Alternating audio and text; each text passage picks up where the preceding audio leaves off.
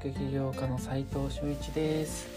空間デザインを中心に奄美大島で古民家ホテルを運営したり千葉への移住をおすすめする房総イズムで住宅を作ったり設計者が集まる飲食店デザイン研究所の運営をしています。今日は暮らしを訪ねるホテルというテーマでお話ししたいと思います、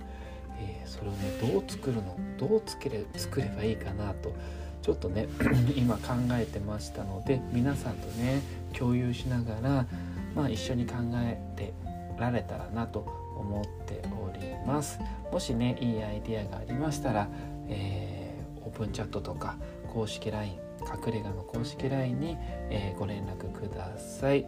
えー、早速ね、えお話に入りたいと思うんですけれどもまずですねいつも通り結論から言います。5つのやるべきポイントがあるかなと。僕なりの意見なんで皆さんの意見はまた別だと思いますのでね、えー、まずちょっと僕の意見聞いてほしいなと思っているんですけれども1つ目が地元で採れた食を提供したらどうかなと。これね当たり前に思いますよね。だけどなかなか大変なんです。これがまた大変なんです。2つ目が集落の案内で旅行者と住民をつないだらどうかなと思っております。そして3つ目年間の行事と、まあ、年間の行事の日時と歴史を伝えるって感じですね。まあ伝統行事がありますのでねその集落各集落違いますのでそういったものを、まあ、ウェブサイトとかで伝えるってのはどうかなとで4つ目がですね絶景ポイントや遊ぶポイントを教えたらどうかなと。やっぱ地元にねちょっと僕も結構長くいるのでそこの場所のいいところまあお魚釣るとかね泳ぐとか絶景のポイント山から見るそんなものを教えたらどうかなと。あとは歴史や、えー、伝統を体験する、まあ、大島紬っていうのがね、えー、僕がいる奄美大島ねいるので、えー、それどうかなと思っておりましてじゃあそれをねじゃあどういった感じで具体的にそう考えたのかっていうのをこれからお話ししたいと思うんですがそもそもですねサンゴ島と天然プールのある邸宅っていうね古民家ホテルを今2軒運営してるんです。でこれはね株式会社景色という僕の、えー、もう一つの会社でやっております。奄美大島で、えー、古民家ホテルをやっているということですね。でねそこにですね僕の後輩元設計事務所の時にインターンに来てた子が今長野県の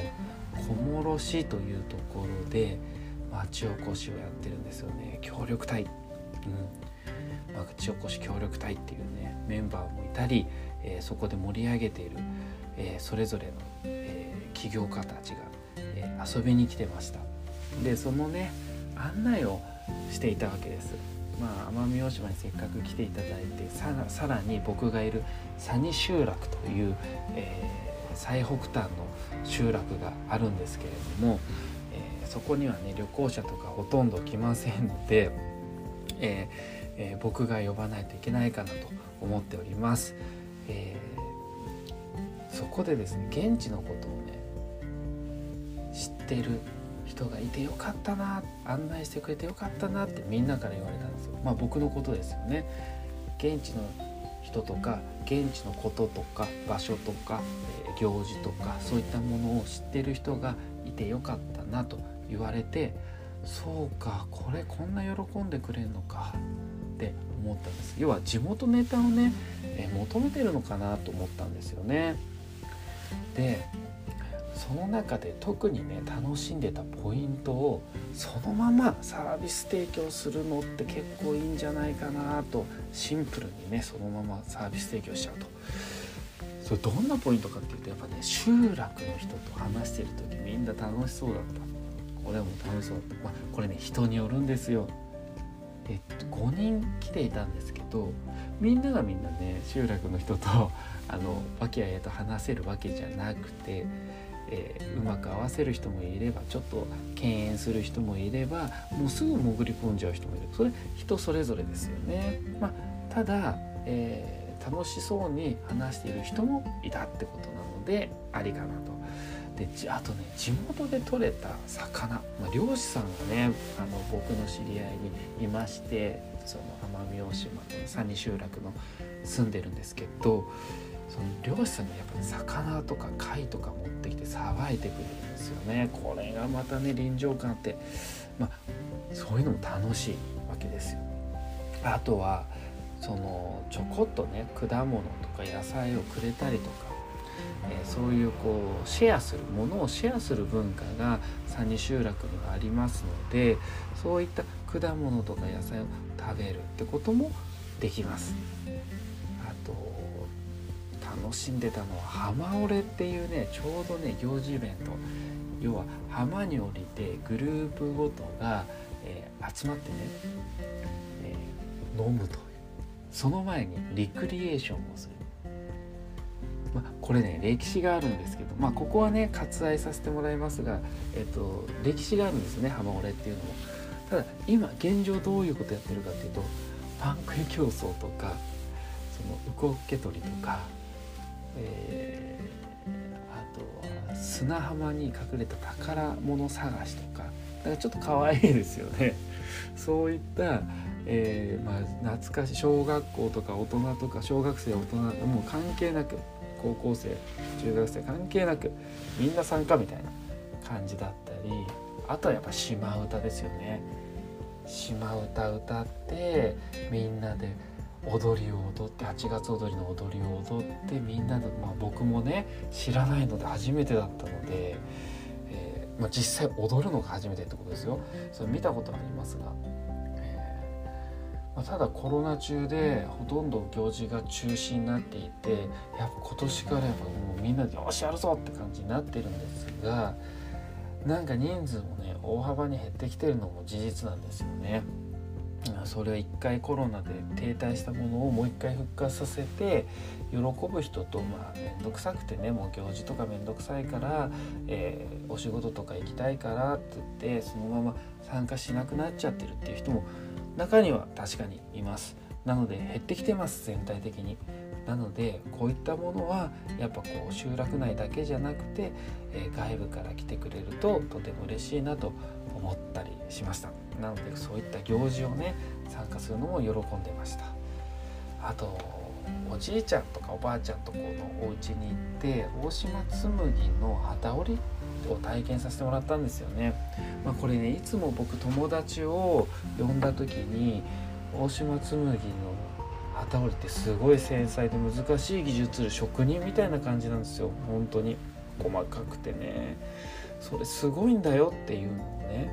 みんなに伝えたくて、えー、連れていくんですけどそのお家に。そのお家に連れてった時にみんな喜んでやっぱこうお話をね聞いてるとやっぱりこう現地の人とそのおじいちゃんとおばあちゃんとかもえー、孫みたいにねみんな来てくれて嬉しいみたいな感じで言ってくれるし機織りも教えてくれるし結構ね機織り厳しいですけどね実際やらせたら。まあでもまあえっ、と楽しいと。あとはね僕こう三里集落で好きな景色ポイント絶景ポイントってのがあってそれをね2箇所見るようにしているんですよね。まあ、一つが全勝保持の丘っていうねまあ、前章前章さんっていうのおじさんなんですけど、えー、その山その昔からいるおじいちゃんのお山さんを、えー、見るよ。そこから見下ろすと絶景が見えるよみたいな。そこが、えー、パラグライダーとかのね発着地点にもなってますので、えでもまあ地元の人とかごくわずかな人しか知らないんじゃないかなと思ってます。そういったポイントとかね。あとは釣りとか泳ぐのにいいポイントってあるんですよ。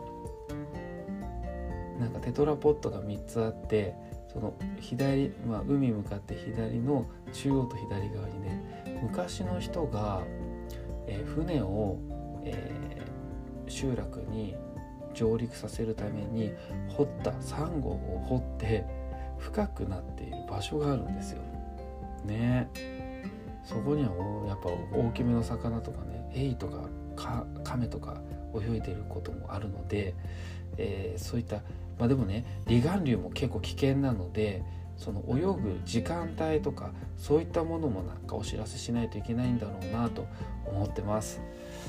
まあ、もちろんそれと合わせて釣りとか泳ぐ、まあ、シュノーケルですよねにいいポイントでもあるのでそういったものを、えー、伝えたりするのはどうかなと。そこも喜んでました。伝えたら泳いでました。まあ今の時期ねまだちょっと寒かったですけど泳げます。まだ泳ぐ、えーと、27度とか、えー、あるのでまあ25度27度あるのでまだ泳げますと。風強いんでね三二集落は。まあ寒いんですけど、えー、まあでも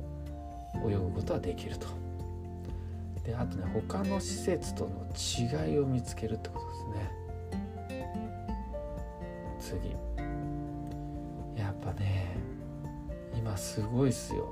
奄美大島のメインのあれ県道だったっけな？国道だったっけな？ちょっと分かんないんですけどぐるっと島を回る道があるんですけど空港沿いとかねすごいたくさんのね宿泊施設が建設されててコンテナパカパカパカパカコンテナ多いですね。コンテナめちゃくちゃ置かれてましたね。お宿泊施設にするみたいな感じで。経過もへったくれもないかもしれないですねあれだとね、まあ、ただねそれね集落内じゃなくてメインの道路沿いとか何もなかった場所にポコってできてたりするんですよね。だから新たな別荘地として今そこが流行っているっていう形でどんどん作られてるんだなってまあこれがまたいいんだか悪いんだかっていう話なんですよね。でね集落内ってやっぱね住民とのしがらみが多いんで、まあ、あと土地も売るとか売らないとか売らないとかって言ったり空き家だらけなのですよ。売らないってなってたりするんでその住民で、まあ、建てたら建てたって文句も言うと自由に建てれもしないんですよ。まあ、自由に建てていいんですよ法律的には。ただこう2階建てにするのはどうだとか色が黒かどうだとか圧迫感があるかどうだとかいろんなことが言われちゃうんですよね。だからコミュニティに入ってから作らないといけないとか、えー、ご近所付き合いですよね。リゾート地まで行ってご近所付き合いかというのは あると思うんですがでもそういうリゾート地みたいなものと集落っていうものがまず別別であるって感覚ですよね。だからねここでちょっと僕らが思ったのはやっぱ集落内にある分リゾート的な旅行じゃなくて人や文化に触れる旅ができるそういったホテルを作ろうとそういったホテルになっていこうというところが今日の最終的なポイントでした。暮らしを訪ねるホテルを作るにはっていうポイントは結局は集落内にあるっていう僕らのポイント。僕らの、えー、いる土地のメリットを最大限に生かすために、えー、5つのやるべきポイントありましたよね。地元で採れた食とか、えー、集落の案内で旅行者と住民つないだり年間行事とか日時とか歴史を伝えたり絶景のポイントとか遊ぶポイントを伝えたり伝統や歴史を体験させたりそういったところを、えー、アピールしながらそういったリゾートホテルとかそういったところと差別化できちゃうかなというところで暮らしを訪ねるホテルっていいんじゃないかなというところで、えー今日はそう思って、皆さんにお伝えしましたいかがでしたでしょうか、えー、最後にちょっとお知らせさせてください。あの今日のテーマと同じなんですが奄美大島でねこうやって新たな挑戦をしています。船でしかね行けない場所でね新たな自然を探して、えー、自然と共存の魅力を伝えていこうという企画をねちょこちょこっと考えてます、えー、そもそもねまずはえ僕らが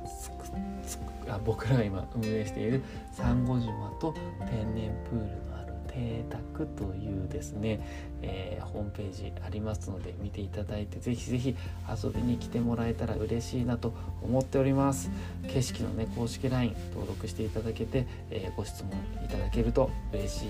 です。実務で学べるインテリアデザインの学校隠れ家では、えー、最前線で働くインテリアデザイナーと施工者とオーナーとのリアルなやり取りを LINE で見ることができます、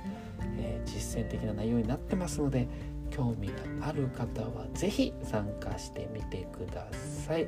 他のメンバーとのねコミュニティコミュニティに入りたい方は、えー、オープンチャットに入ってみてください。LINE にあります、えー、弊社のねえー、ハーミットクラブデザイン親会社ですかね。運営します。各ブランドのお仕事、えー、興味がある方は、えー、隠れ家の公式 LINE 登録してみてください。皆さんと一緒にお仕事できる日を楽しみに待っています。それでは今日しかない大切な時間を全力で楽しみましょう。建築起業家の斉藤俊一でした。ではまた。